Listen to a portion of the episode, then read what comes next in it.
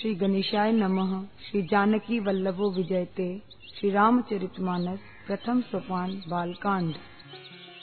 वर्णानामर्थसङ्घानाम् रसानाम् छन्दसामपि मङ्गलानाम् च कर्तारौ वन्दे वाणीविनायकौ भवानी शङ्करौ वन्दे श्रद्धाविश्वासरूपिणौ। याभ्याम् विना न पश्यन्ति। सिद्धाः स्वान्तस्थमीश्वरम्। वन्दे बोधमयम् नित्यम् गुरुम् शङ्कररूपिणम्। यमाश्रितो हि वक्रोऽपि।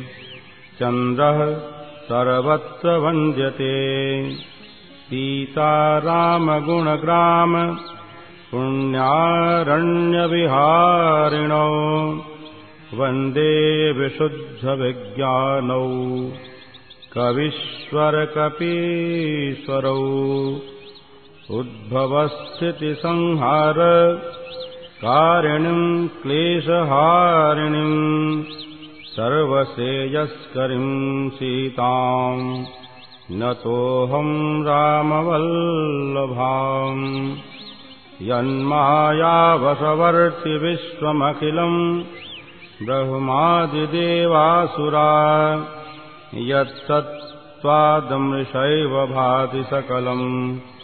रज्जौ यथा हिर्भ्रमः। यत्पादप्लवमेकमेव हि भवाम् बोधिश्चितिर्षावताम् वन्देऽहम् तमशेष कारणपरम् रामाख्यमीशम् हरिम् नानापुराणनिगमागमसम्मतम् यत् रामायणे निगदितम् क्वचिदन्यतोऽपि स्वान्तः सुखाय तुलसी रघुनाथगाथा भाषानिबन्धमतिमञ्जुलमातनोति